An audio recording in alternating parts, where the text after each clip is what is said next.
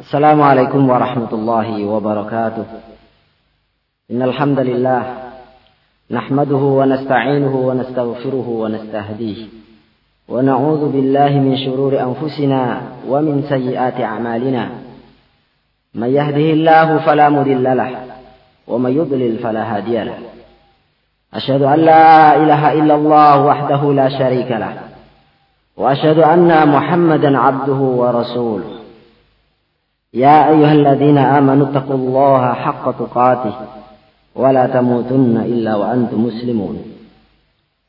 يا أيها الناس اتقوا ربكم الذي خلقكم من نفس واحدة وخلق منها زوجها وبث منهما رجالا كثيرا ونساء واتقوا الله الذي تساءلون به والأرحام إن الله كان عليكم رقيبا. يا أيها الذين آمنوا اتقوا الله وقولوا قولا سديدا. يصلح لكم أعمالكم ويغفر لكم ذنوبكم. ومن يطع الله ورسوله فقد فاز فوزا عظيما. أما بعد فإن أصدق الحديث كتاب الله وخير الهدى هدى نبينا محمد صلى الله عليه وسلم وشر الأمور محدثاتها وكل محدثة بدعة وكل بدعة ضلالة wa kulla dalalatin finnar. Kaum muslimin dan kaum muslimat yang dirahmati Allah Subhanahu wa taala. Segala puji bagi Allah yang telah menjadikan kita sebagai muslim dan muslimah. Sebagai hamba Allah yang mengabdi kepadanya, yang bertauhid untuknya. Kaum muslimin dan kaum muslimat yang dirahmati Allah. Sekarang kita akan membahas sebuah tema yang berkaitan dengan iman dan juga amal.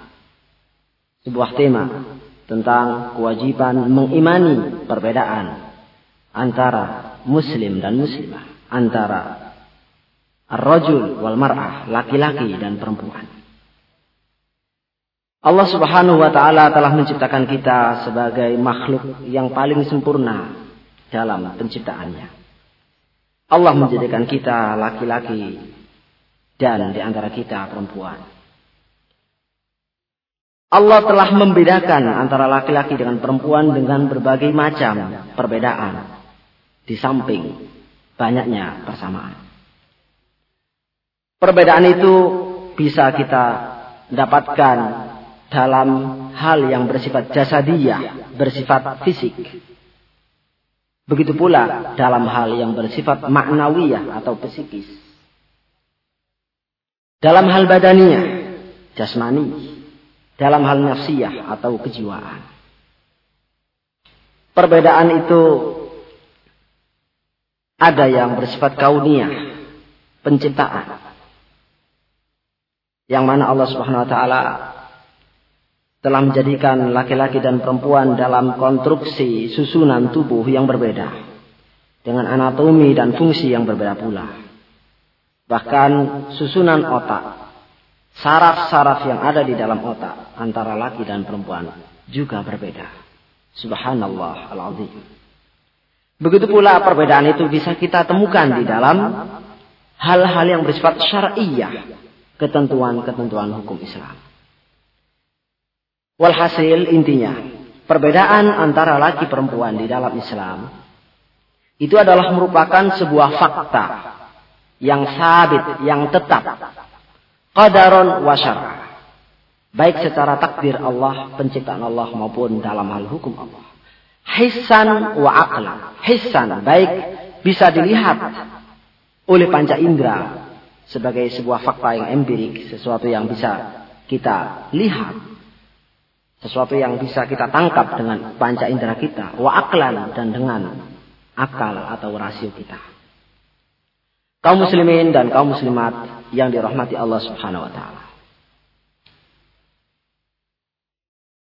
Semua ini, semua perbedaan ini, yang tadi kita sebutkan sebagai sebuah fakta.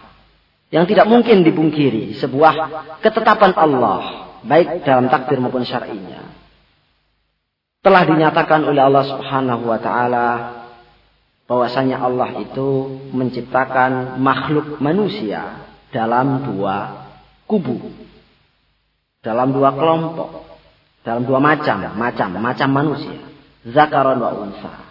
Ada jenis laki-laki, ada jenis perempuan.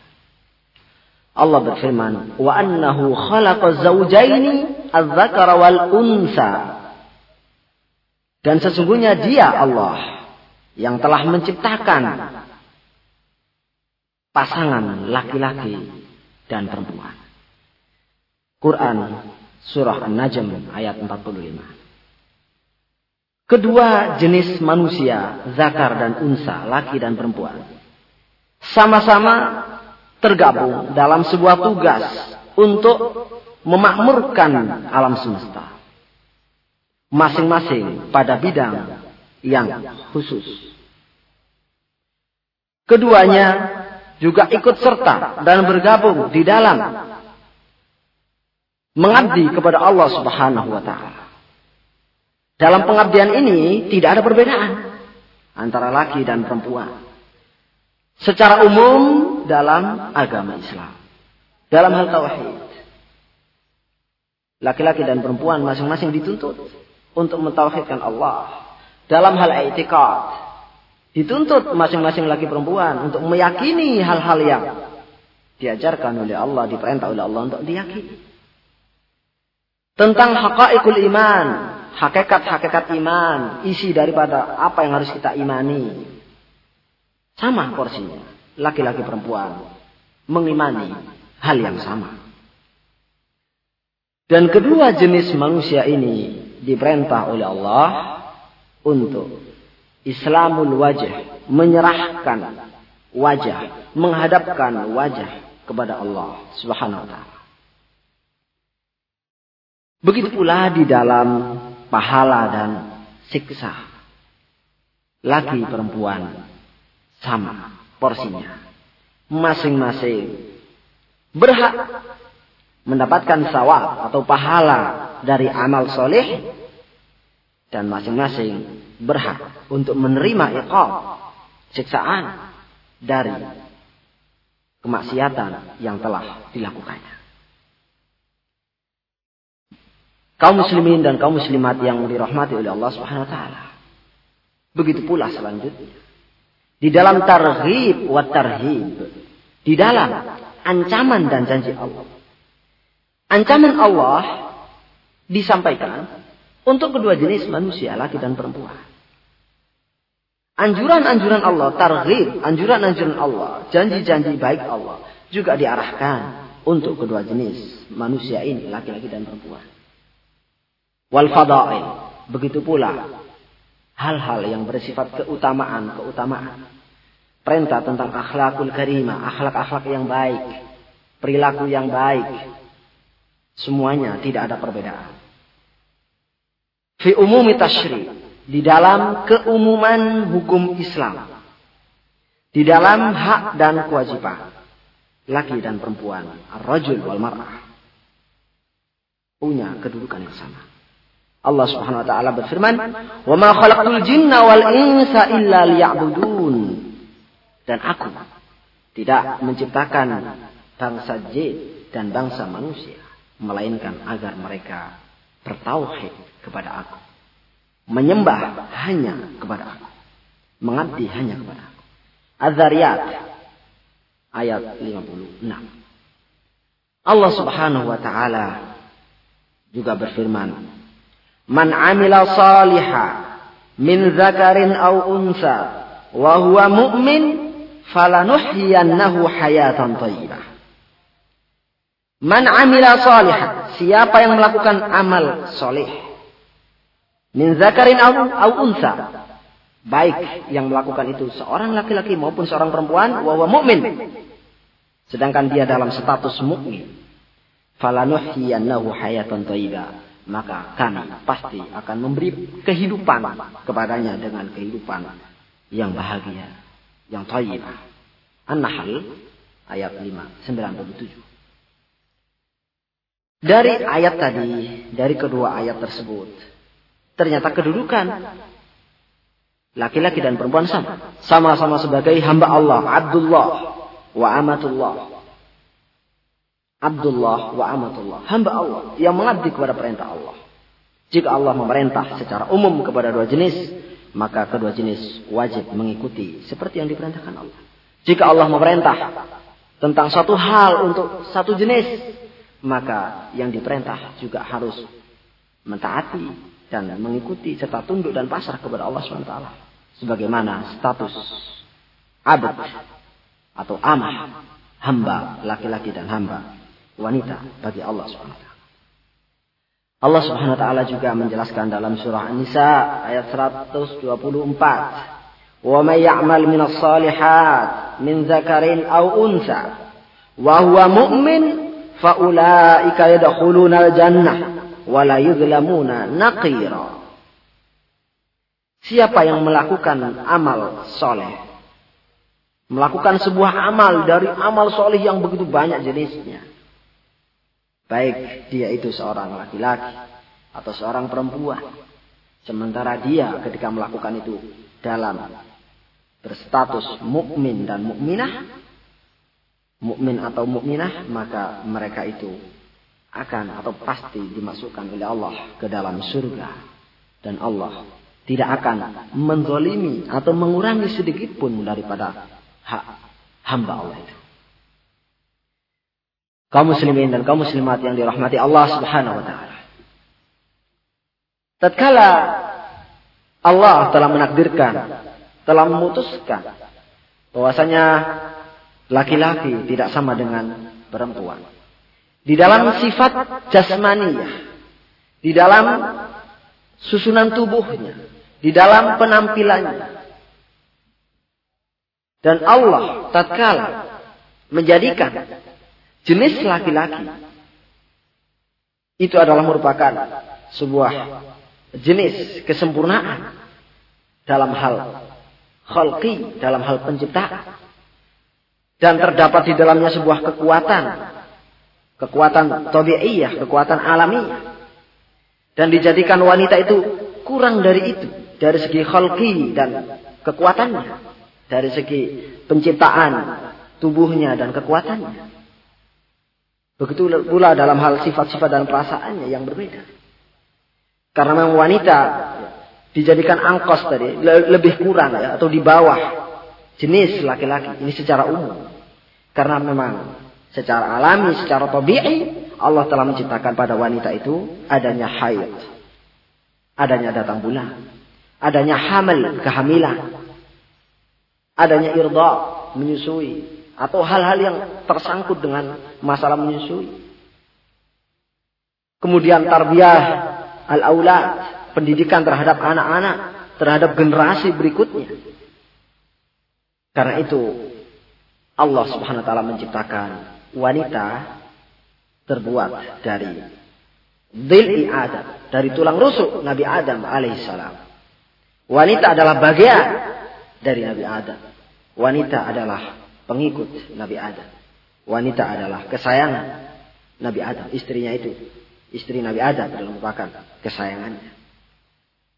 Dan orang laki-laki, Nabi Adam serta anak cucunya dari kaum laki-laki dibebani amanah oleh Allah Subhanahu wa taala untuk menjaga segala hak wanita, menjaga segala urusan wanita, menjaga, mengayomi, meninfak atau membelanjakan, mem, e, memberi belanja kepada mereka kaum wanita. Dan begitu pula kewajiban menjaga keturunan kaum wanita. Karena itu e, kaum muslimin dan kaum muslimat yang berbahagia itu di antara hikmah mengapa Allah menjadikan berbeda kekuatan antara jenis laki-laki dan jenis perempuan kekuatan jasadiyah, kekuatan badan jasmani, kekuatan akal, kekuatan pikiran, kemudian kekuatan perasaan, kekuatan keinginan, kehendak, kekuatan di dalam melakukan sebuah pekerjaan. Itu semuanya berbeda. Dan ini adalah disepakati oleh seluruh kaum ukola, seluruh orang yang berakal.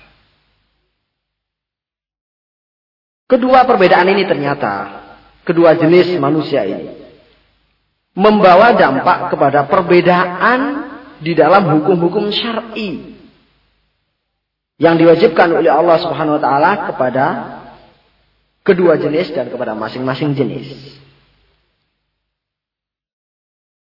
Hukum-hukum syar'i yang berkenaan dengan tugas-tugas, kewajiban-kewajiban yang dibebankan sesuai dengan kemampuan masing-masing. Dengan kesiapan masing-masing, dengan ya, dengan kemampuan masing-masing, dengan kekhususan masing-masing.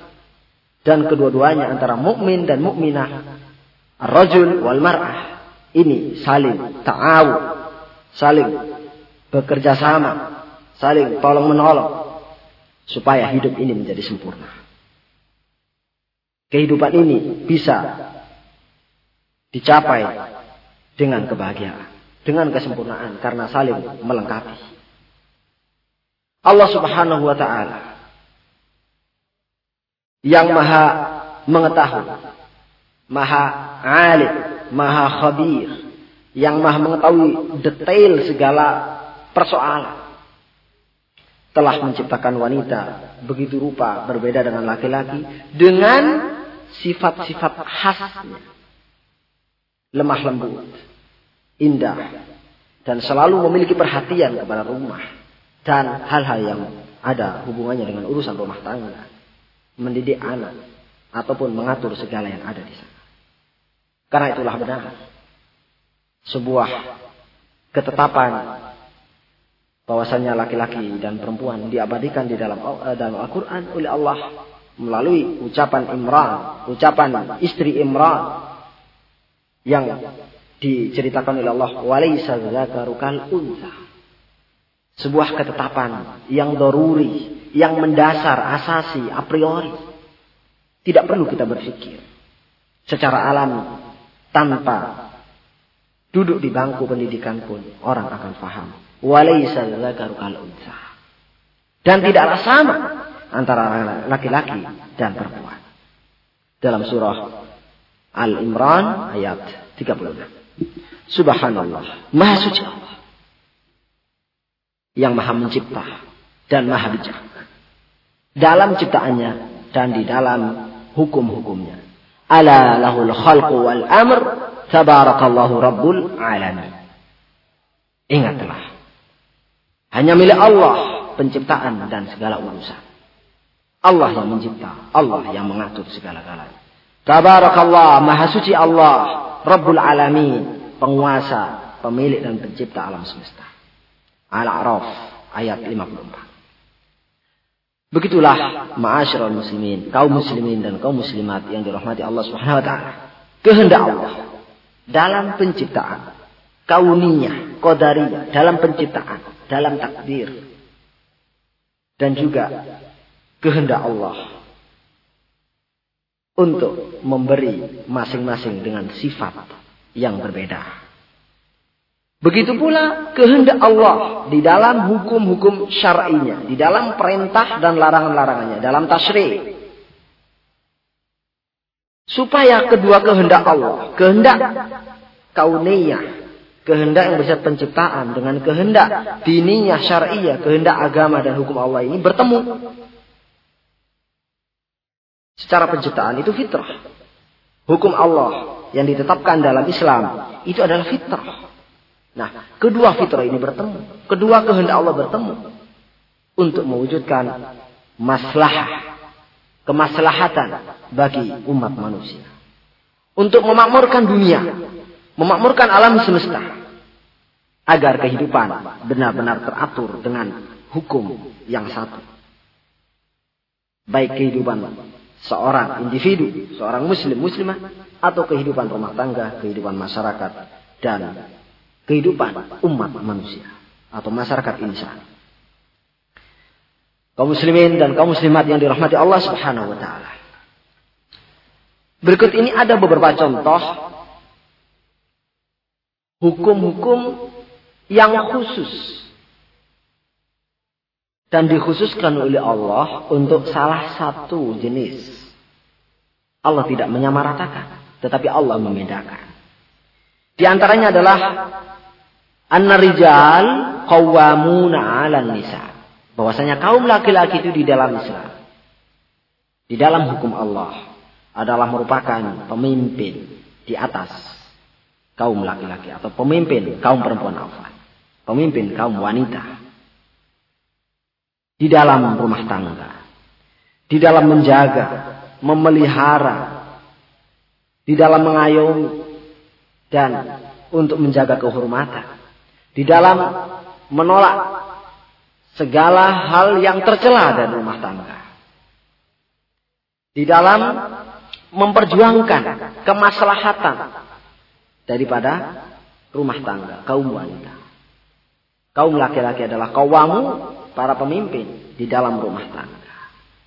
Karena itu oleh Allah diwajibkan atau mungkin karena kaum laki-laki memiliki kewajiban memberi nafkah dan yang bertanggung jawab di dalam rumah tangga. Allah Subhanahu wa taala berfirman di dalam surah An-Nisa ayat 34, "Ar-rijalu qawwamuna 'ala an-nisa bima faddalallahu ba'dahum 'ala ba'd wa bima anfaqu min amwalihim."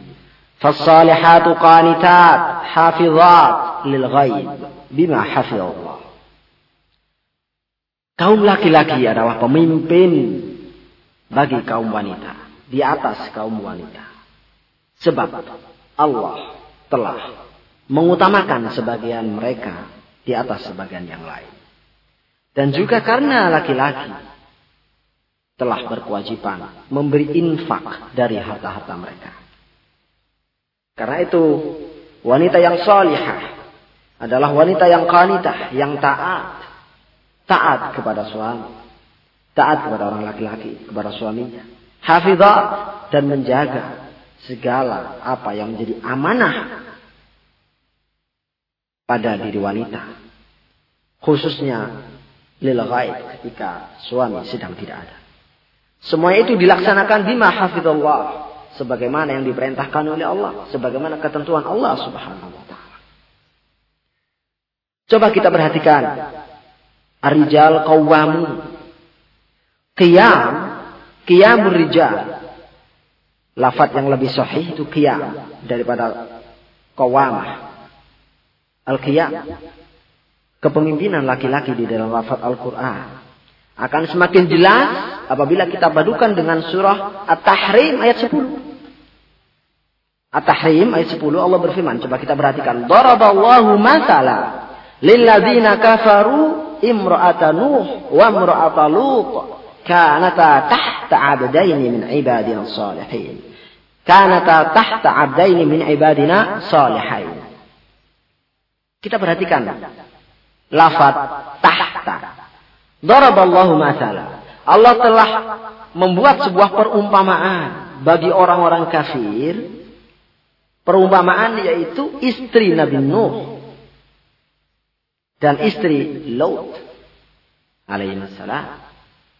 Kedua wanita ini tahta abadain ada di bawah kepemimpinan kedua hambaku, hamba laki-laki, min ibadina solihai, dari hamba-hamba kami yang soleh. Kedua wanita ini menjadi istri yang berada di bawah tahta. Kata-kata tahta ini perlu kita perhatikan di bawah. Ini menunjukkan bahwasanya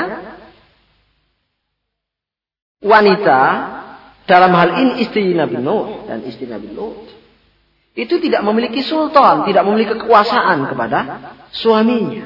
Akan tetapi sultan itu, kekuasaan itu adalah ada pada tangan suami. Sehingga wanita pun tidak sejajar statusnya di sini dalam hal ini dengan laki-laki. Wanita tidak berada di atas laki-laki selamanya. Kaum muslimin dan kaum muslimat yang dirahmati Allah Subhanahu wa taala. Yang kedua, yaitu tentang an-nubuwah war risalah. An-nubuwah war risalah, tentang kenabian, tentang kerasulan. Tidak pernah ada nabi dari kaum wanita. Sebagaimana tidak pernah ada seorang rasul dari kaum wanita. Allah Subhanahu wa taala berfirman, "Wa ma arsalna min qablika illa rijala nuhiya nuhi ilaihim min ahli al-qura." Wa ma arsalna min qablik kami tidak pernah mengutus sebelum engkau wahai Muhammad illa rijala kecuali kaum laki-laki nuhi ilaihim min ahli. Yang kami beri wahyu kepada mereka. Surat Yusuf ayat 109. Kaum mufassirin, para ahli tafsir mengatakan bahwasanya Allah Subhanahu wa taala tidak pernah mengutus seorang wanita seorang nabi dari kaum wanita. Begitu pula tidak dari malaikat, tidak dari jin, tetapi dari kaum laki-laki. Itu rasul yang diutus kepada manusia. Nah begitu pula yang berhubungan dengan masalah nubuah risalah, masalah imamah, keimamahan, masalah memimpin dalam hal sholat. Telah disepakati oleh kaum muslimin bahwasanya wanita di dalam sholatnya tidak pernah boleh di depan kaum laki-laki. Wanita tidak diizinkan untuk sholat di depan kaum laki-laki. Dan tidak sah apabila wanita itu menjadi imam dalam sholat yang makmumnya adalah kaum laki-laki secara ittifaq. Nah, maka kelanjutannya yang masih sejajar dengan an-nubuwah wa risalah wal imamah adalah wilayatul am. Kepemimpinan yang bersifat umum.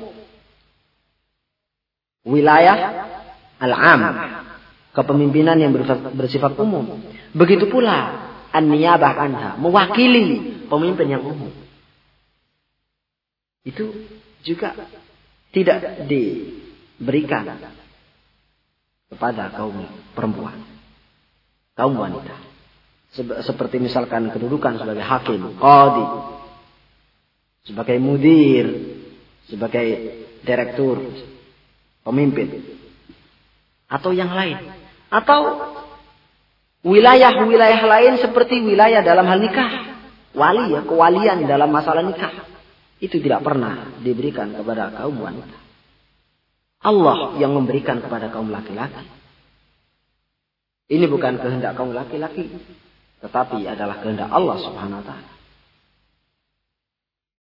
Nah, maka kaum laki-laki oleh Allah subhanahu wa ta'ala telah diberi kekhususan dalam banyak hal dari ibadah-ibadah dalam pengabdian kepadanya. Apakah ibadah itu yang langsung kepada Allah ataupun di dalam mengatur dunia, mengatur masyarakat, rumah tangga.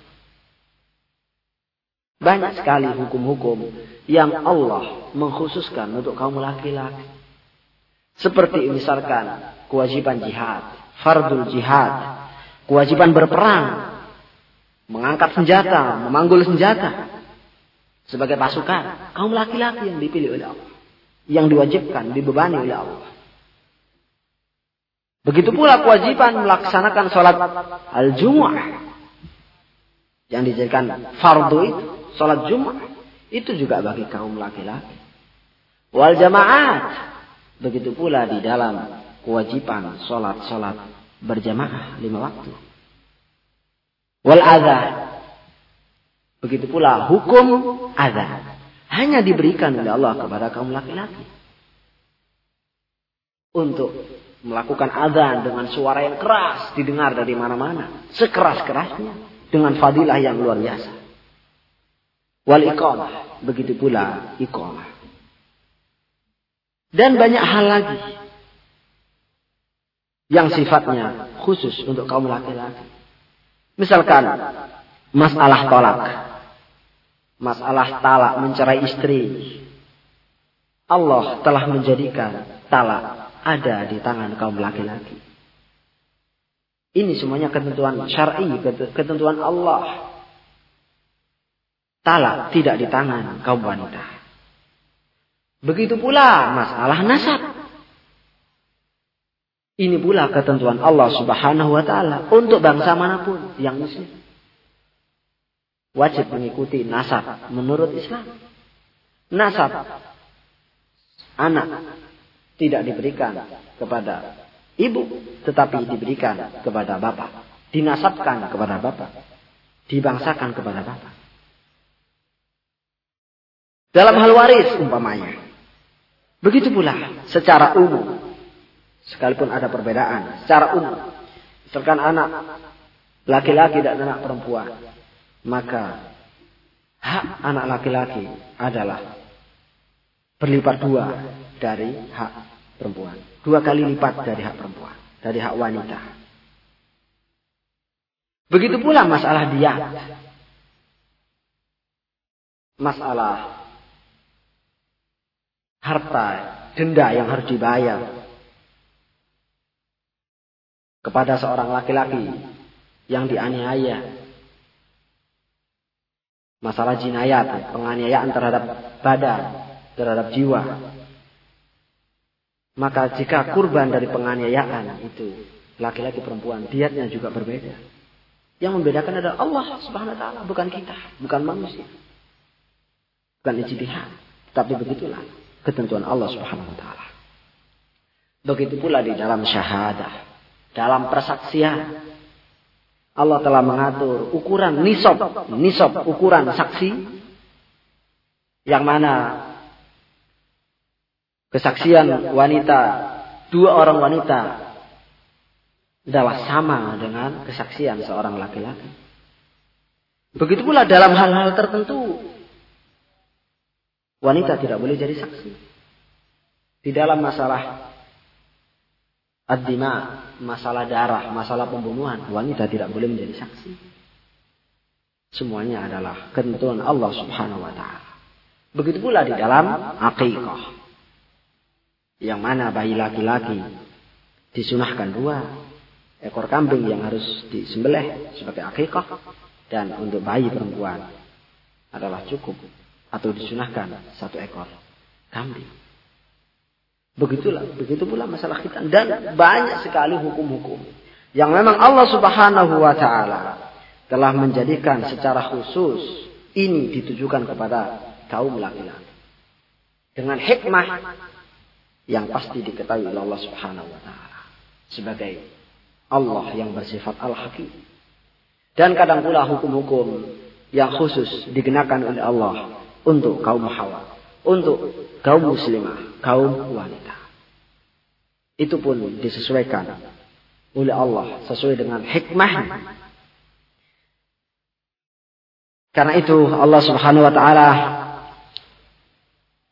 di dalam firman-Nya mengatakan walir rijali alaihinna darajah wallahu azizun hakim. Di dalam akhir ayat Talak ayat 228 dari surah Al-Baqarah. Di akhir ayat Allah berfirman walir rijali alaihinna darajah wallahu azizun hakim. Walir rijal dan kaum laki-laki itu memiliki derajat ketinggian di atas kaum wanita. Alaihinna darajat. Wallahu azizul hakim. Allah maha, Allah maha perkasa. Allah maha bijak. Itu semuanya atas kebijakan Allah. Adapun hukum-hukum lain yang berkenaan dengan kekhususan kaum laki-laki yang tidak terkena pada kaum wanita cukup banyak. Akan tapi secara kesimpulan saja bahwasanya segala hukum-hukum yang khusus tadi itu itu bukan produksi sejarah, bukan produksi manusia, melainkan ketentuan dari Allah Subhanahu wa taala yang diturunkan kepada rasulnya lalu disebarluaskan, didakwahkan dan dijaga oleh Allah sampai kepada kita semuanya yang berlaku secara universal, secara umum, menyeluruh, tanpa kenal zaman, tanpa kenal ruang. Karena itu sebagai kasus umpamanya, masalah waris. Masalah kodia waris. Ketika Allah subhanahu wa ta'ala menjelaskan bahwasanya kaum e, atau anak laki-laki itu adalah memiliki hak yang berlipat dari anak perempuan. Di dalam surah An-Nisa ayat 32 Allah juga menjelaskan lirijali nasib mimma tasabu walinisai nasibu mimma tasabna. Bagi kaum laki-laki atau kaum laki-laki adalah berhak mendapatkan nasib bagian dari apa yang telah ia usahakan dan bagi wanita juga berhak mendapatkan nasib dari apa yang telah mereka usahakan. Tetapi intinya yang ingin saya katakan bahwasanya hukum-hukum yang dikhususkan oleh Allah Subhanahu wa taala tadi itu yang khusus laki-laki khusus perempuan. Ini semuanya memberi tiga kesimpulan yang harus kita ingat betul. Baik, mari kita simak bersama kaum muslimin dan kaum muslimat yang dirahmati Allah Subhanahu wa taala. Pertama, setelah kita mengetahui beberapa contoh perbedaan tadi itu. Pertama adalah kewajiban iman, mengimani dan kewajiban menerima akan adanya perbedaan atau dengan adanya perbedaan antara laki-laki dan perempuan. Karena memang perbedaan itu merupakan fakta yang bisa dikaji, dilihat, diperhatikan. Perbedaan dalam yang sifatnya hissi maupun maknawi tadi fisik dan psikis. Begitu pula perbedaan dalam hukum syar'i. Kita menerima itu dan harus merelakan. Masing-masing ridho, pasrah. Dengan ketentuan Allah subhanahu wa ta'ala. Baik, baik dalam takdir maupun di dalam syarat. Dan perbedaan inilah yang disebut dengan al-adal dalam masalah ini. Inilah ainul adil. Adil yang hakiki. Di dalam keadilan yang inilah, maka kehidupan masyarakat manusia akan mencapai puncak kebahagiaan dan ketentramannya sebagaimana yang dikehendaki oleh Allah.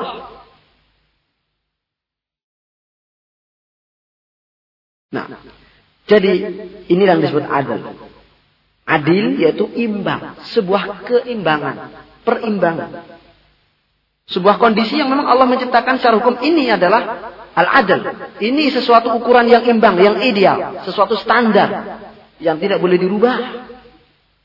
Yang harus dijadikan sebagai patokan. Di dalam kita uh, menciptakan atau membangun sebuah masyarakat. Yang kedua. Kekhususan hukum tadi itu memberi pengertian bahwasanya tidak boleh bagi seorang muslim dan muslimah untuk berkhayal atau mengharapkan apa yang telah dikhususkan oleh Allah untuk orang lain. Dalam hal ini dari segi perbedaan yang disebut di atas. Tidak boleh kecewa. Tetapi harus ridho dengan hukum Allah dan syariatnya.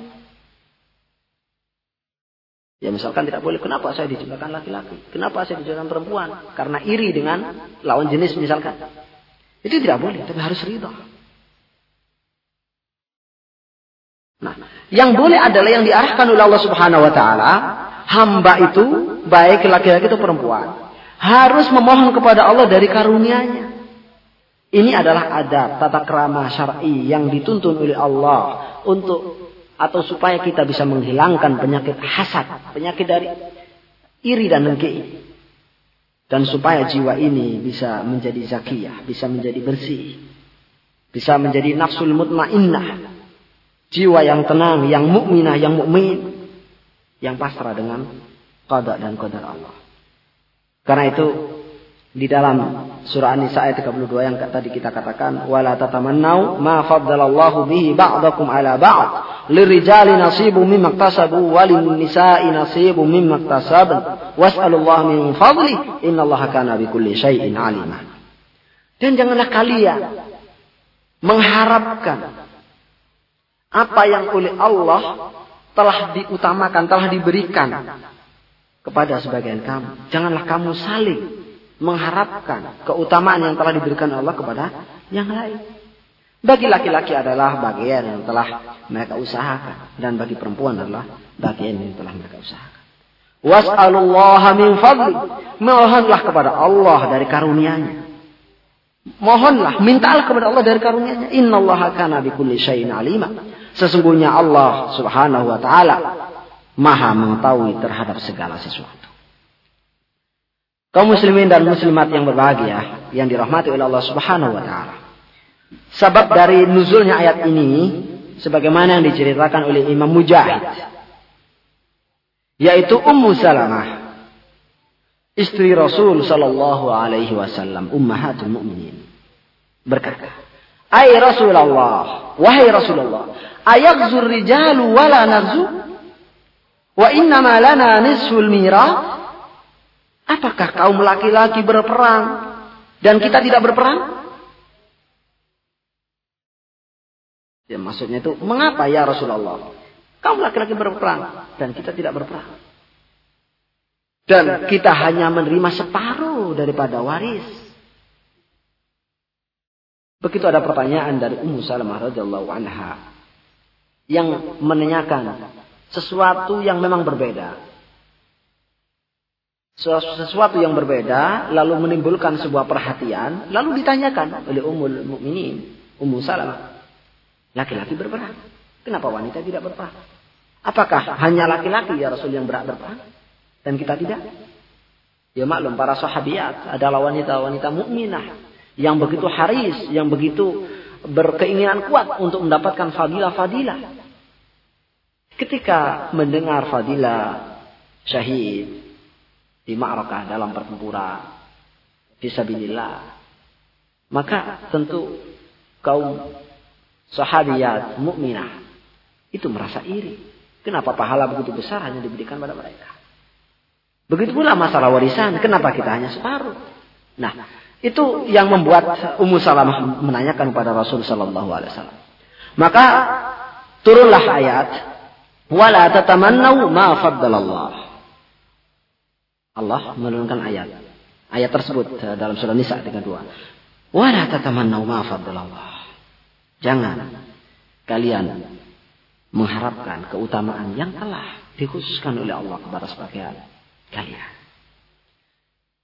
Sebab nuzul ini, asar ini, hau hadis ini diriwayatkan oleh Imam Tabari dan Imam Ahmad serta Imam Hakim dan lain-lainnya. Sedangkan Imam Abu Ja'far At-Tabari rahimahullah di dalam tafsirnya, dalam komentarnya mengatakan bahwasanya Allah Subhanahu wa taala menginginkan, menghendaki dengan firman-Nya itu, janganlah kalian itu iri, janganlah kalian itu menginginkan sebuah keutamaan yang oleh Allah telah diberikan kepada sebagian kalian. Dan disebutkan bahwasanya ayat tersebut turun pada kaum wanita yang menginginkan kedudukan kaum laki-laki yang begitu tinggi. Mereka menginginkan agar punya kedudukan yang sama dengan mereka atau sejajar dengan mereka. Ini keinginan yang tulus, bukan pemberontakan terhadap sebuah syariat. Karena itu diungkapkan dalam sebuah bentuk pertanyaan yang berada. Maka Allah Subhanahu wa taala menurunkan ayat ini sebagai sebuah larangan, melarang bagi hambanya untuk mengharapkan dan menginginkan dengan angan-angan yang batin. Lalu Allah mengarahkan dengan arahan yang luar biasa yaitu was'alullaha min fadlih. Mohonlah karunia dari Allah Subhanahu wa taala. Karunia yang sudah diturunkan secara khusus pada orang sudah. Jangan kamu gugat. Jangan kamu mohon. Mohonlah karunia kepada Allah. Yang memang Allah itu Zulfadilil Azim. Memiliki karunia yang agung. Kemudian dijelaskan oleh Imam Abu Ja'far At-Tabari setelah Allah melarang hambanya untuk menginginkan keutamaan yang telah diberikan oleh pada yang lain dan Allah memerintah untuk memohon fadilah daripadanya karena angan-angan tersebut adalah bisa menanamkan rasa hasad pada diri seseorang yang menginginkan yang nanti akan melahirkan sebuah sikap kezaliman tanpa hak. Demikian komentar dari Imam Abu Ja'far Al-Tabari. Baik, kemudian yang kedua, yang ketiga. Faidah yang ketiga atau konsekuensi yang ketiga dari adanya furuk, fawarik, perbedaan laki perempuan tadi itu.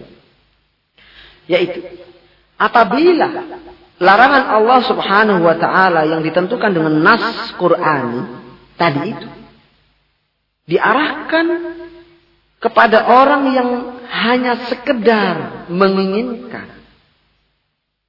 Hanya sekedar mengharap menginginkan. Itu sudah dilarang. Oleh Allah nah bagaimana terhadap orang yang memang mengingkari perbedaan-perbedaan syar'i antara kaum laki-laki dengan kaum wanita?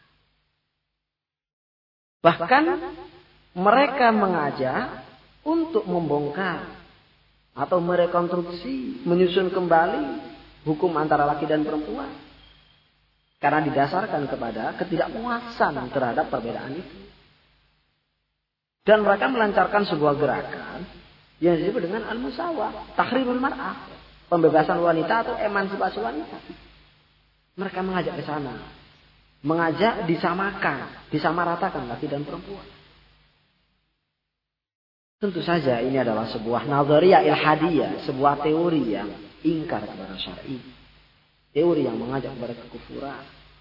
Karena teori ini, ajakan ini berarti menggugat terhadap kehendak Allah.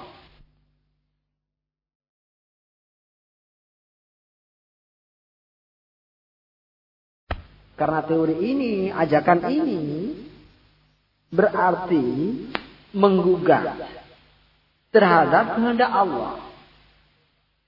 Baik kehendak Allah takdir maupun kehendak Allah tasyrik. Allah secara takdir telah menghendaki wanita dan laki-laki berbeda. Baik secara fisik dan psikis. Tetapi kenapa kemudian diingkari? Dengan menginginkan mereka berdua harus sama rata. Harus sama, sama tinggi, sama rendah. Begitu pula kenyataan. Hukum Allah telah membedakan dalam banyak hal. Sesuai dengan bidang-bidang eh, apa namanya yang memang secara fitrah sesuai dengan kemampuan masing-masing. Kesiapan jasmani masing-masing. Nah, kalau itu diingkari berarti mengingkari takdir Allah dan mengingkari tasyrik Allah.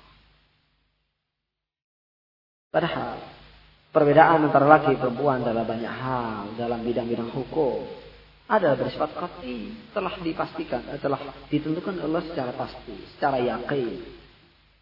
Tidak mengandung labs, tidak mengandung kesamaran, ataupun tidak mengandung kemungkinan-kemungkinan. Seandainya apa yang mereka sebut dengan musawah, al-musawah, emansipasi wanita tadi itu benar-benar terjadi di dalam banyak hukum yang hukum itu memang asalnya berbeda. Tentu ini adalah merupakan sebuah gerakan pengkhianatan terhadap fitrah. Hal tersebut adalah merupakan pengkhianatan kepada fitrah. Pemutar balikan kebenaran. Dan ini adalah merupakan suatu kezaliman yang nyata. Ini adalah ainul zulm. Ya ini yang kezaliman itu. Zalim terhadap al-fadil, terhadap yang kuat. Dan zalim terhadap al-mafdul, terhadap yang lemah. Bahkan zalim terhadap kehidupan umat manusia. Sebab dengan menyamaratakan berarti akan mengurangi yang kuat dari segala kemampuannya dari segala haknya. Akan mengurangi hak-haknya. Buah dari kekuatan-kekuatannya. Dalam hal ini adalah mengurangi hak dan medan gerak kaum uh, kaum laki-laki. Di pihak lain menggolimi si wanita. Kaum wanita. Karena berarti itu sama saja dengan mengajak wanita dibebani dengan beban di atas kemampuannya. Yang memang Allah sudah menakar tidak ditakar. Mengajak wanita dibebani lebih berat dari kemampuannya. Dan ini adalah sesuatu yang mustahil terjadi di dalam hukum Allah yang maha hakim. Di dalam syariat Allah yang ahkamul hakim.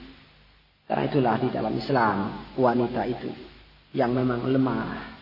Punya tabiat yang lemah, kaum yang lemah. Dijamin oleh Allah Subhanahu wa taala di dalam hukum-hukum syariat. Yang dengan begitu Allah berharap bahwasanya kaum laki-laki melaksanakan kewajiban-kewajibannya ter, eh, itu terhadap kaum wanita supaya bisa yang lemah bisa menjadi terayomi.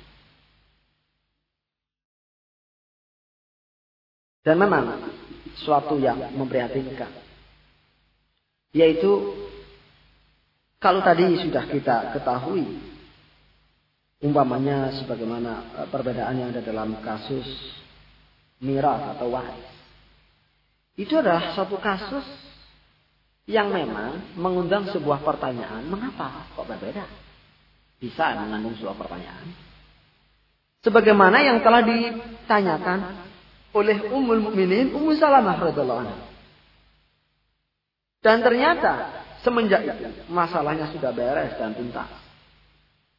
Dengan ketentuan Allah Subhanahu wa taala dan jawaban Rasul sallallahu alaihi wasallam. Wala ma bihi ba'dakum ala ba'd. Kemudian diberi solusi was'alullah min Sudah semenjak itu tidak ada tidak ada sama sekali permasalahan yang muncul masalah ketentuan waris tersebut. Sampai berabad-abad lamanya sampai zaman sekarang baru kemudian muncul sebuah kasus yang berbeda daripada kasus zaman awal. Kalau zaman awal pertanyaan dari Ummu Salamah adalah sebuah pertanyaan istifham, minta keterangan, minta difahamkan. Tapi kalau sekarang tidak. Itu adalah pertanyaan yang bersifat istingkar, mengingkari Lalu berusaha mencari solusi dan alternatif baru dari luar syariat Allah dan Rasul. Ini adalah muncul kebanyakan di sebagian atau di kalangan pemikir muslim. Mereka muslim, mereka mengimani ayat ini, mereka mengimani sunnah, mengimani hukum. Akan tetapi ketika mereka telah menggunakan cara tafsir model lain tidak mengikuti bagaimana Rasulullah dan para sahabatnya serta para ulama menafsiri ayat-ayat itu sehingga kesimpulannya lain sehingga kita sering mendengar ada beberapa kaum muslimin yang menggugat ayat waris. Mungkin sebagai sebuah pintu masuk. Karena dianggap itu adalah dari kacamata sosial kok kurang adil. Sehingga itu mulai mereka gugat. Yang nanti yang digugat bukan hanya itu. Itu semuanya mereka bungkus dengan berbagai macam istilah-istilah yang menyihir orang. Karena dibungkus oleh mereka dengan istilah-istilah ilmiah. Nah, di dalam memahami ayat-ayat tadi itu, yang semestinya sudah final, bahkan bersifat kafai, mereka menggunakan sebuah metode, sebuah cara menafsiri dengan metode yang disebut kontekstual. Ya kata mereka di zaman Rasul Shallallahu Alaihi Wasallam pembagian semacam itu sudah hadir untuk konteks zaman itu, untuk waktu itu. Tapi untuk zaman sekarang maka itu tidak hadir, tidak tidak relevan lagi kata mereka. Nah ikhwanillah kaum muslimin dan kaum muslimat yang dirahmati Allah Subhanahu wa taala. Itulah keprihatinan kita tentang adanya gejala-gejala inkilabul mawazi. Gejala jungkir baliknya timbangan dan takaran.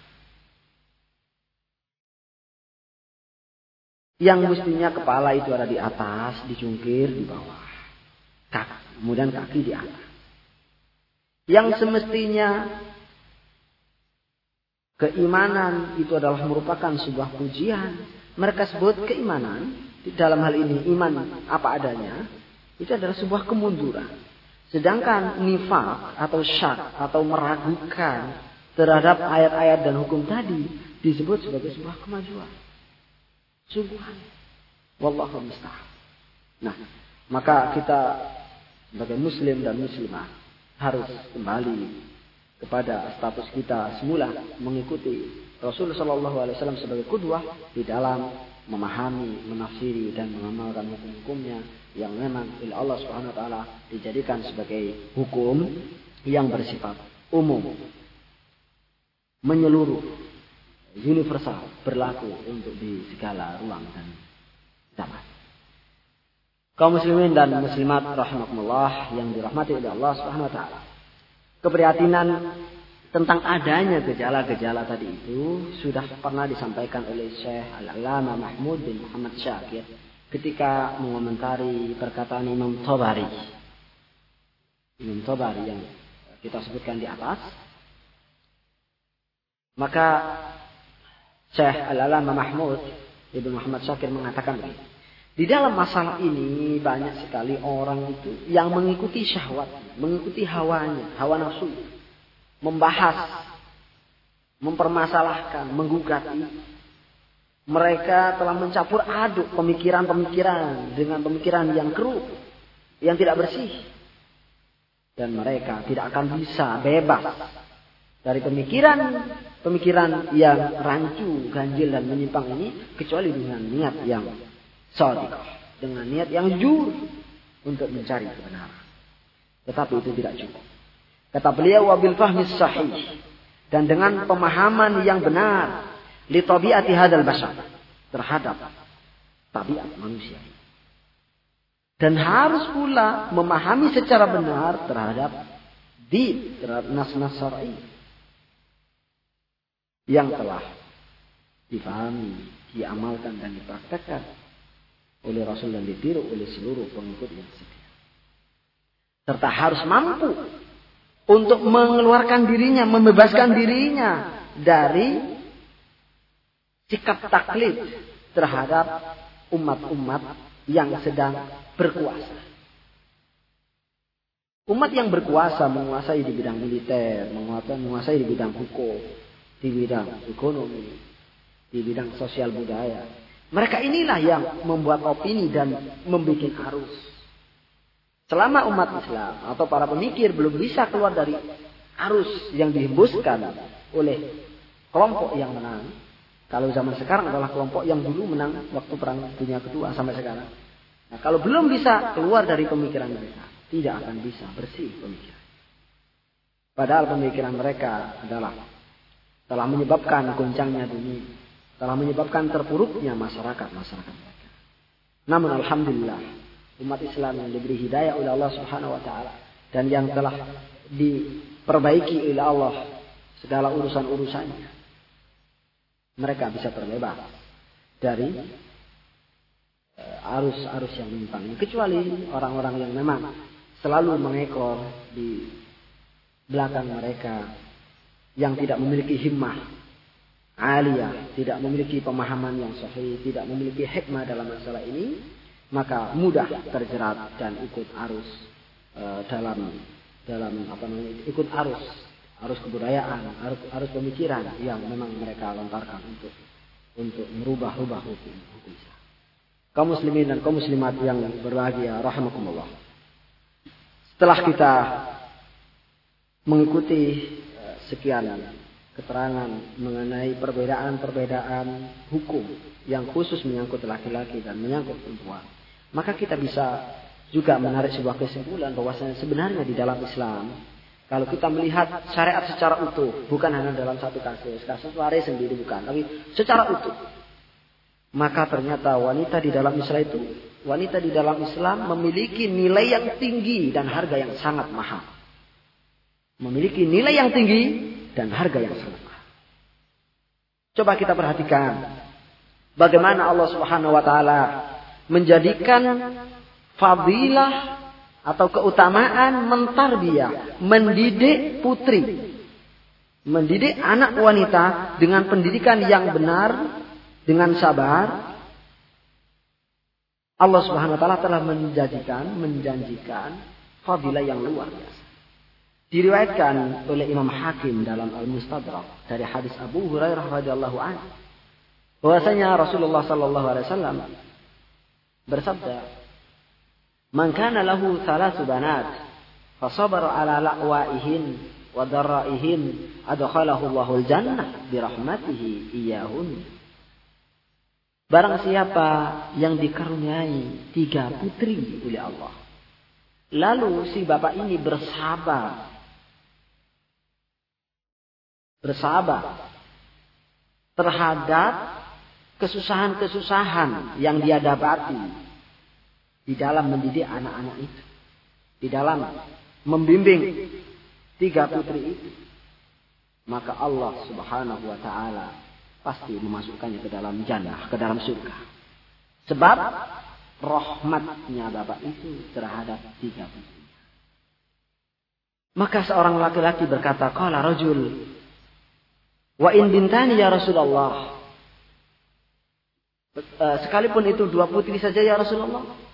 Qal, maka Rasulullah menjawab, wa in binta. Sekalipun cuma dua putri. Kemudian ada seorang lagi yang berkata, wa in wahida ya Rasulullah. Sekalipun hanya satu orang putri ya Rasul. Maka Rasul menjawab, wa wahida sekalipun hanya satu putri. Kaum muslimin dan kaum muslimat yang dirahmati Allah. Di dalam hadis ini, Allah Rasulullah Shallallahu Alaihi Wasallam mentansis dari mentakyin, menentukan bilangan tiga putri. Itu pertama, langsung dari ucapan Rasul Shallallahu Alaihi Wasallam. Ini untuk menunjukkan, mengisyaratkan puncak dari keutamaan dalam bentuk membimbing tiga putri. Semakin jumlah putri yang dibimbing itu banyak, maka semakin ada kesempatan, semakin ada kemungkinan akan terjadinya berbagai macam kesulitan-kesulitan yang ada di dalam rumah tangga itu. Nah, kalau kesulitan itu semakin besar dan kesabaran di dalam menanggulanginya juga semakin besar, maka tentu pahalanya Allah SWT akan menjadikan semakin besar. Makanya dikatakan oleh Rasul langsung mangkana lahu salat banat. Subhanallah. Rasulullah Sallallahu sendiri telah menyatakan perintahnya seperti ini untuk menunjukkan bahasanya kedudukan wanita itu cukup tinggi dalam Islam yang wajib diperhatikan oleh kaum laki-laki. Seperti kita katakan tadi, bahwasanya semakin banyak putri yang dibimbing, maka akan semakin mengundang kemungkinan untuk mendapatkan adanya berbagai macam kesulitan. Karena di antara putri, anak perempuan itu ada yang cerdik, ada yang kurang cerdik atau tidak cerdik, ada yang cantik, ada yang sedang dan seterusnya, ada yang sehat, ada yang sakit. Nah, ini semuanya apabila seorang bapak itu bisa mengatasi segala-galanya dengan benar, dengan sabar sampai beres, sampai berhasil, subhanallah. Nah, di situlah Allah subhanahu wa taala telah menjamin akan adanya surga bagi sang bapak yang benar-benar menyiapkan putri-putrinya dengan pendidikan yang soleh. Tarbiyah sahih. Kaum muslimin dan muslimat yang dirahmati Allah SWT. Mungkin kita perlu bertanya. Apa rahasia? Rahasia dari perintah Rasul Sallallahu Alaihi Wasallam. Rahasia dari janji Rasul tentang keutamaan mendidik anak itu. Ternyata memang Wanita itu idza saluhatil mar'ah, saluhatil ummah. Kalau wanita itu salihah, maka umat akan menjadi salih. Secara khusus anak-anak akan menjadi salih.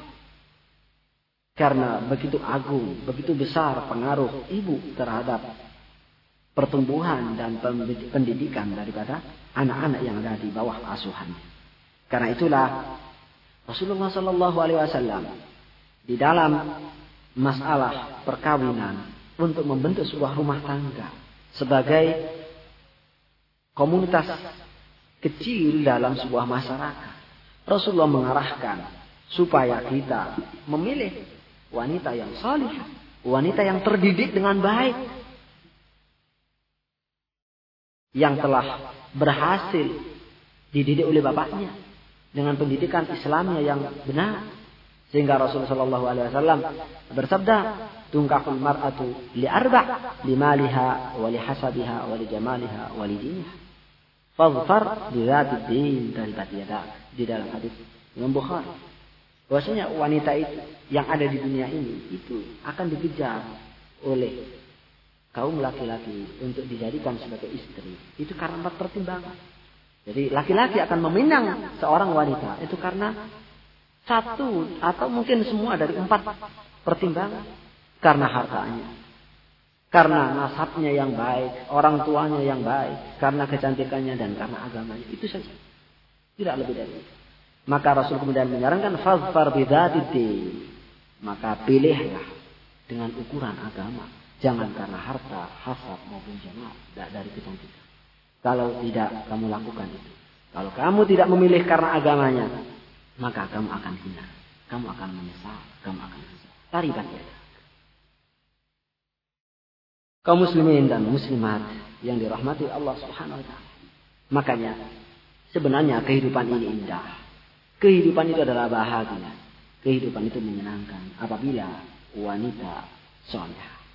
Apabila separuh dari bangsa manusia ini yang berbentuk kaum wanita. Bahkan mungkin lebih dari separuh kalau zaman sekarang. Mungkin satu banding tujuh. Itu adalah kalau salihah maka umat akan menjadi salih. Karena itu Rasulullah Shallallahu Alaihi Wasallam di dalam hadis sahih Muslim, Nasai dan yang lain-lainnya bersabda, Inna dunya mata wa khairu mata'iha al-mar'atu Dunia ini sebagainya adalah sebuah keindahan, sebuah kenikmatan yang dinikmati, yang diciptakan oleh Allah untuk dinikmati. Tetapi tidak ada keindahan, tidak ada kedamaian, tidak ada apa namanya kenikmatan. Melainkan ada pada wanita yang punya agama. Al-mar'atu salihah, wanita yang memiliki agama. Jadi sebenarnya unsur terpenting yang ada, yang ada pada kaum wanita adalah berada di dalam rahasia agamanya, berada di dalam eh, apa namanya keimanan dan penghambaannya kepada Allah Subhanahu wa taala yang itu semuanya akan tercermin di dalam khidmatnya, di dalam pelayanannya kepada suami, di dalam tarbiyahnya terhadap anak-anaknya, di dalam kepeduliannya terhadap dakwah dan kelangsungan umat Islam atau dakwah Islam. Akan tetapi apabila wanita tidak soleh, apabila kaum Hawa yang merupakan lebih dari separuh bangsa ini atau umat manusia ini tidak mendapat tarbiyah soleh, tidak mendapatkan tarbiyah sahihah, maka yang terjadi adalah sebaliknya kaum wanita akan bisa menjadi pemicu, menjadi faktor terbesar untuk keruntuhan sebuah bangsa. Runtuhnya sebuah peradaban dan budaya. Makanya Rasulullah Shallallahu Alaihi Wasallam bersabda, "Ma ba'di fitnatan adarra 'ala rijal minan nisa." Aku tidak meninggalkan sepeninggalku setelah aku sebuah fitnah, cobaan yang lebih membahayakan untuk kaum laki-laki daripada kaum wanita. Jadi justru kaum wanita itulah yang menjadi fitnah terbesar bagi kaum laki-laki. Dan wanita yang mana? Wanita yang tidak mendapatkan tarbiyah sahih islami. Karena itu ini adalah merupakan bagian dari perbedaan kaum laki-laki dan perempuan. Rasul bersabda wanita fitnah terberat bagi laki-laki. Tidak terbalik. Laki-laki fitnah ter, terberat bagi perempuan tidak lagi. Tapi benar memang dalam syar'i dan dalam kenyataan wanita adalah fitnah terbesar, terberat bagi kaum laki-laki. Makanya Syekhul Islam Ibnu Taimiyah rahimahullah di dalam fatwanya juz 13 halaman 182 menyatakan bahwasanya Inna daulata Bani Umayyah kan inqiraduha bisababi hadha al-ja'd al-mu'attal wa ghairihi. Bahwasanya keruntuhan Bani Umayyah itu adalah disebabkan oleh adanya kerusakan yang ada di dalam masyarakat Bani Umayyah saat itu. Yang di antaranya adalah karena kerusakan kaum wanita.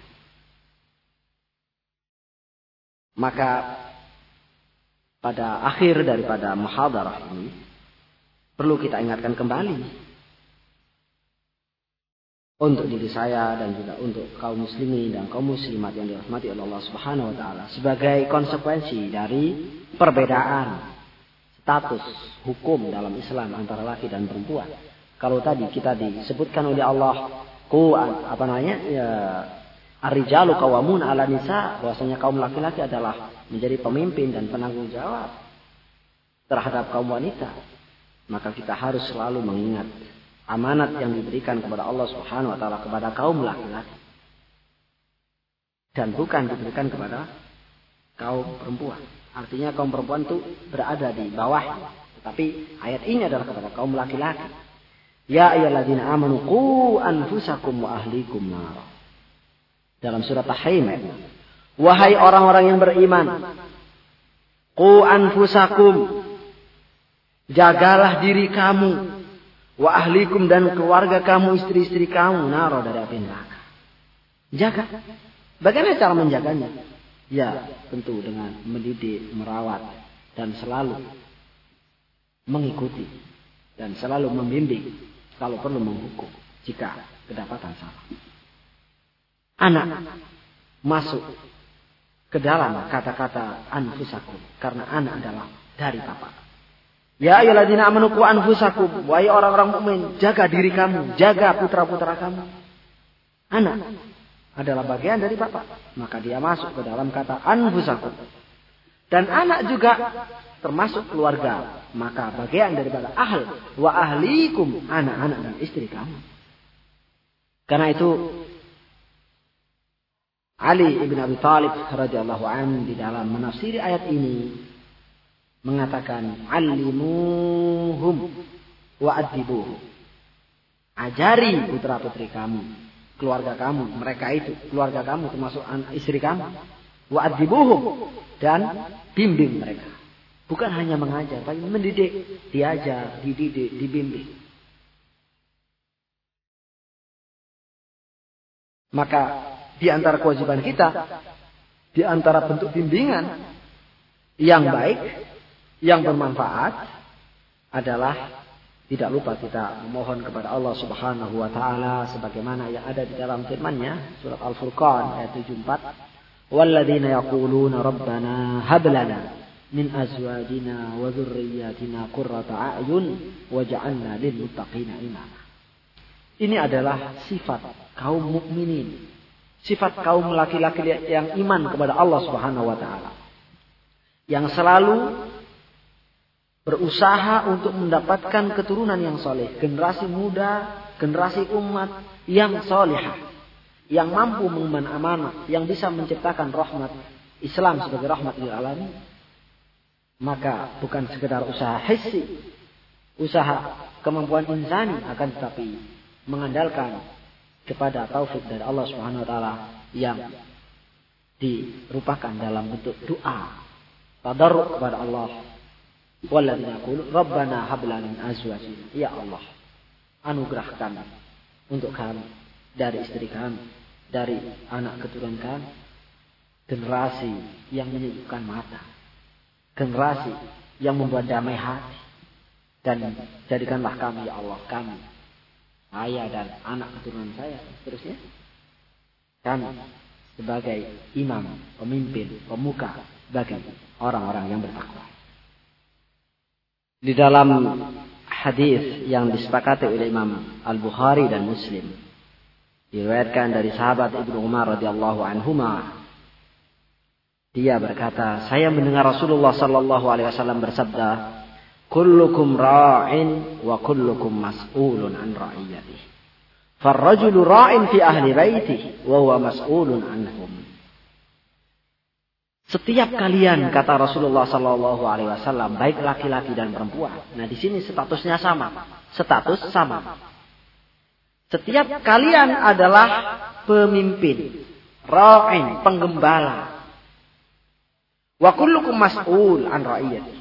Dan masing-masing kalian, masing-masing kalian, laki maupun perempuan, dari pribadi yang ada dalam umat Islam, mas'ul an ra'iyati akan ditanya oleh Allah tentang tanggung jawabnya di dalam memimpin apa yang ada di bawah kepemimpinannya. Farrajul ra'i. Nah, di sini kemudian setelah statusnya sama, maka Rasul sallallahu alaihi wasallam merinci bidang daripada tanggung jawab. Farrajul ra'in fi ahli baiti. Kaum laki-laki adalah penanggung jawab umum terhadap keluarganya, ahlu bait, anak dan istri, atau setiap orang yang ada dalam wilayah rumah tangganya. Wa huwa mas'ulun anhum dan dia akan bertanggung jawab, akan ditanya oleh Allah Subhanahu wa taala tentang tanggung jawabnya dalam melaksanakan tugas itu. Begitu pula wal mar'atu ra'yatun fi baiti zawjiha kata Rasul sallallahu alaihi wasallam. Begitu pula seorang wanita adalah penanggung jawab di dalam rumah suaminya. Dari sini kaum muslimin dan muslimat yang berbahagia, mari kita selalu ingat pesan dan wasiat serta kewajiban kita ini yang telah diwasiatkan oleh Rasul Shallallahu Alaihi Wasallam untuk menyiapkan generasi berikutnya disesuaikan dengan watak dan tabiat hukum Allah yang telah ditentukan dalam alam semesta yaitu perbedaan antara laki dan perempuan yang dipadukan dan dilandaskan kepada hukum syar'i yang memang membedakan antara keduanya. Mari itu semuanya kita kembangkan antara satu fitrah dengan fitrah yang lain ini kita temukan supaya benar-benar tercipta sebuah masyarakat insani yang bahagia sebagaimana yang telah dikehendaki oleh Allah Subhanahu wa taala. Kemudian perlu juga kita ingat Rasulullah Subhanahu wa taala di dalam surah At-Taghabun pernah bersabda, "Ya ayyuhalladzina amanu inna min azwajikum wa auladikum aduwwan lakum fahdharuhum." Wahai orang-orang yang beriman, sesungguhnya ada di antara istri-istri kamu dan anak kamu itu ada yang menjadi musuh bagi kamu. Karena itu hati-hati terhadap mereka. Nah, termasuk permusuhan anak-anak terhadap uh, ibu bapak adalah karena ibu bapak ini tidak memperhatikan tarbiyah. Kurang memperhatikan pendidikan terhadap anak. Sehingga nantinya akan menyeret kedua orang tua itu masuk ke dalam neraka. Jadi pada dasarnya adalah yang menjadi musuh hawa nafsunya sendiri. Akan tetapi karena ketika ini adalah berhubungan dengan anak dan kewajibannya tidak dilaksanakan, maka seakan-akan dia telah terjerat oleh anak itu untuk masuk ke dalam neraka dengan menanggung dosanya. Kemudian eh, berikutnya yang perlu kita ingat selalu juga Rasulullah Shallallahu Alaihi Wasallam telah menjadikan, telah memberikan sebuah garis yang sangat tegas, sebuah isyarat yang sangat kuat bahwasanya kedua orang tua, baik laki-laki dengan perempuan yang statusnya sama bertanggung jawab, tetapi bidangnya berbeda, umum dan khususnya, maka itu semuanya akan benar-benar mempengaruhi tumbuhnya generasi baru di dalam rumah tangga maupun di dalam masyarakat.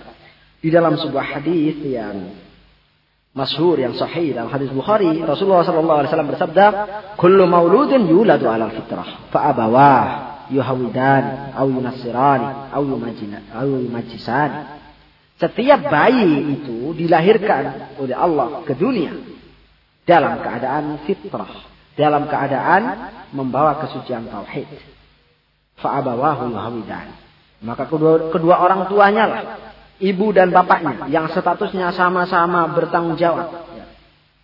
Ini yang bisa menjadikan Yahudi, menjadikan Nasrani, menjadikan Majusi, dan seterusnya. Begitu besar pengaruh dari lingkungan orang tua, bapak dan ibu terhadap perkembangan dan pembentukan watak dan sifat anak, baik yang putri maupun perempuan, sehingga dikatakan oleh Rasul kedua ibu bapaknya lah yang telah menjadikan mereka Yahudi, Nasrani maupun Majusi. Dan ada juga yang memahami hadis ini dengan pemahaman yang insya Allah tidak bertentangan, tidak saling bertentangan tetapi saling e, melengkapi, yaitu bahwasanya nasab anak itu dinasabkan kepada orang tuanya. Anak pada dasarnya setiap bayi yang lahir adalah fitrah dalam kondisi muslim. Akan tetapi karena orang tuanya Yahudi, maka dia dinasabkan menjadi Yahudi, dihukumi di dunia sebagai orang yang Yahudi pula. Begitu pula kalau orang tuanya Nasrani atau Majusi dan seterusnya. Jadi kedua tafsir tidak bertentangan. Yang pertama menunjukkan kuatnya pengaruh dan tanggung jawab orang tua terhadap anak dan yang kedua menunjukkan bahwasanya nasab anak, hukum anak dinasabkan kepada uh, status agama orang tua di dunia ini. Kaum muslimin dan kaum muslimat yang dirahmati oleh Allah Subhanahu wa taala, setelah panjang lebar kita mengikuti uraian-uraian dari ayat Al-Qur'an maupun sunnah-sunnah Rasul sallallahu alaihi wasallam maka kita bisa sampai kepada sebuah kesimpulan bahwasanya hukum Allah yang ada di dunia ini adalah hukum yang sempurna, hukum yang disesuaikan dengan fitrah. Fitrah Allah di dalam penciptaannya adalah menjadikan segala sesuatu berpasang-pasangan.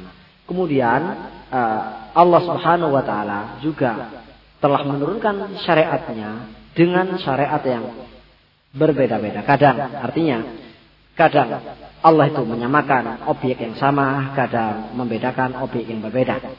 Nah, jadi sebagai umat Islam kembali kepada hukum Allah di dalam alam dan hukum Allah di dalam syarak bahwasanya kenyataan memang fakta manusia itu dijadikan Allah sebagai laki-laki dan perempuan dengan segala perbedaannya baik dalam watak, sifat maupun kemampuan berpikir, kemudian segala sesuatu yang bersifat fisik dan psikis yang itu semuanya kemudian Allah menurunkan berbagai, macam hukum yang berbeda. Itu semuanya wajib kita imani sebagai sebuah kesatuan hukum dari Allah sebagai bentuk ketaatan kita kepada Allah Subhanahu wa taala sebagai bentuk Islam karena Islam adalah taslim, adalah ingkiat, kita adalah pasrah kepada Allah.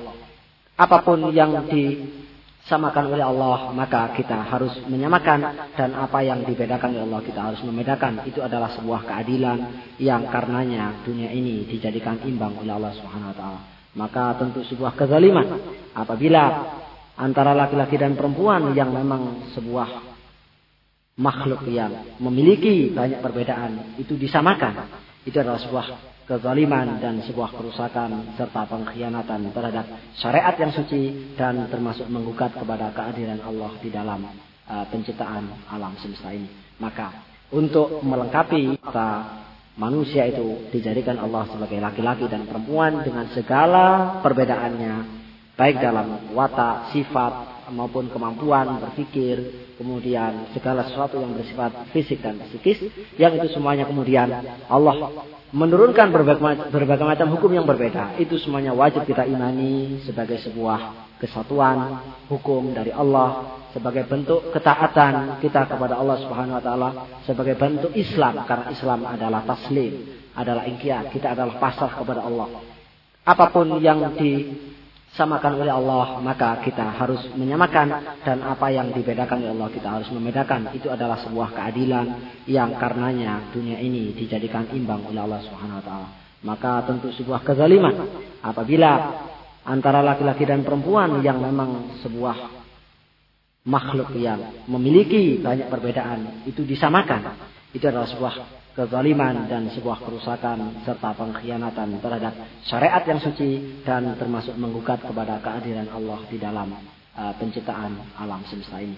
Maka untuk melengkapi dari keimanan itu kita harus melaksanakan pendidikan kepada putra-putri kita sesuai dengan hukum yang ada di dalam Islam, baik itu yang berbeda maupun yang sama. Semuanya harus kita terima tanpa harus kita rubah-rubah sebagaimana yang dipahami oleh sebagian orang yang terpengaruh dengan penafsiran-penafsiran model barat yang mereka kenal dengan sebuah pemahaman kontekstual yang mengakibatkan berubahnya atau ingin dirubah e, berbagai macam hukum yang ada dalam Islam termasuk yang sudah kita sebutkan uh, di atas. Mudah-mudahan apa yang kita sampaikan bermanfaat dan apabila ada kurang lebihnya atau ada salahnya mohon maaf dan mohon diingatkan. Akhirnya mari kita tutup majelis kita dengan kafarah. Subhanakallahumma rabbana wa bihamdika asyhadu an la ilaha illa anta astaghfiruka wa atubu ilaik. Wa sallallahu ala nabiyyina Muhammad walhamdulillahirabbil alamin. Assalamualaikum warahmatullahi wabarakatuh manusia itu dijadikan Allah sebagai laki-laki dan perempuan dengan segala perbedaannya baik dalam watak, sifat maupun kemampuan berpikir, kemudian segala sesuatu yang bersifat fisik dan psikis yang itu semuanya kemudian Allah menurunkan berbagai, macam hukum yang berbeda. Itu semuanya wajib kita imani sebagai sebuah kesatuan hukum dari Allah sebagai bentuk ketaatan kita kepada Allah Subhanahu wa taala sebagai manusia itu dijadikan Allah sebagai laki-laki dan perempuan dengan segala perbedaannya baik dalam watak, sifat maupun kemampuan berpikir, kemudian segala sesuatu yang bersifat fisik dan psikis, yang itu semuanya kemudian Allah menurunkan berbagai, macam hukum yang berbeda. Itu semuanya wajib kita imani sebagai sebuah kesatuan hukum dari Allah, sebagai bentuk ketaatan kita kepada Allah Subhanahu wa taala sebagai kita manusia itu dijadikan Allah sebagai laki-laki dan perempuan dengan segala perbedaannya baik dalam watak, sifat maupun kemampuan berpikir, kemudian segala sesuatu yang bersifat fisik dan psikis, yang itu semuanya kemudian Allah menurunkan berbagai, berbagai macam hukum yang berbeda. Itu semuanya wajib kita imani sebagai sebuah kesatuan hukum dari Allah sebagai bentuk ketaatan kita kepada Allah Subhanahu wa taala sebagai bentuk Islam karena Islam adalah taslim, adalah ingkiat, kita adalah pasrah kepada Allah. Apa pun yang disamakan oleh Allah, maka kita harus menyamakan dan apa yang dibedakan oleh Allah kita harus membedakan. Itu adalah sebuah keadilan yang karenanya dunia ini dijadikan imbang oleh Allah Subhanahu wa taala.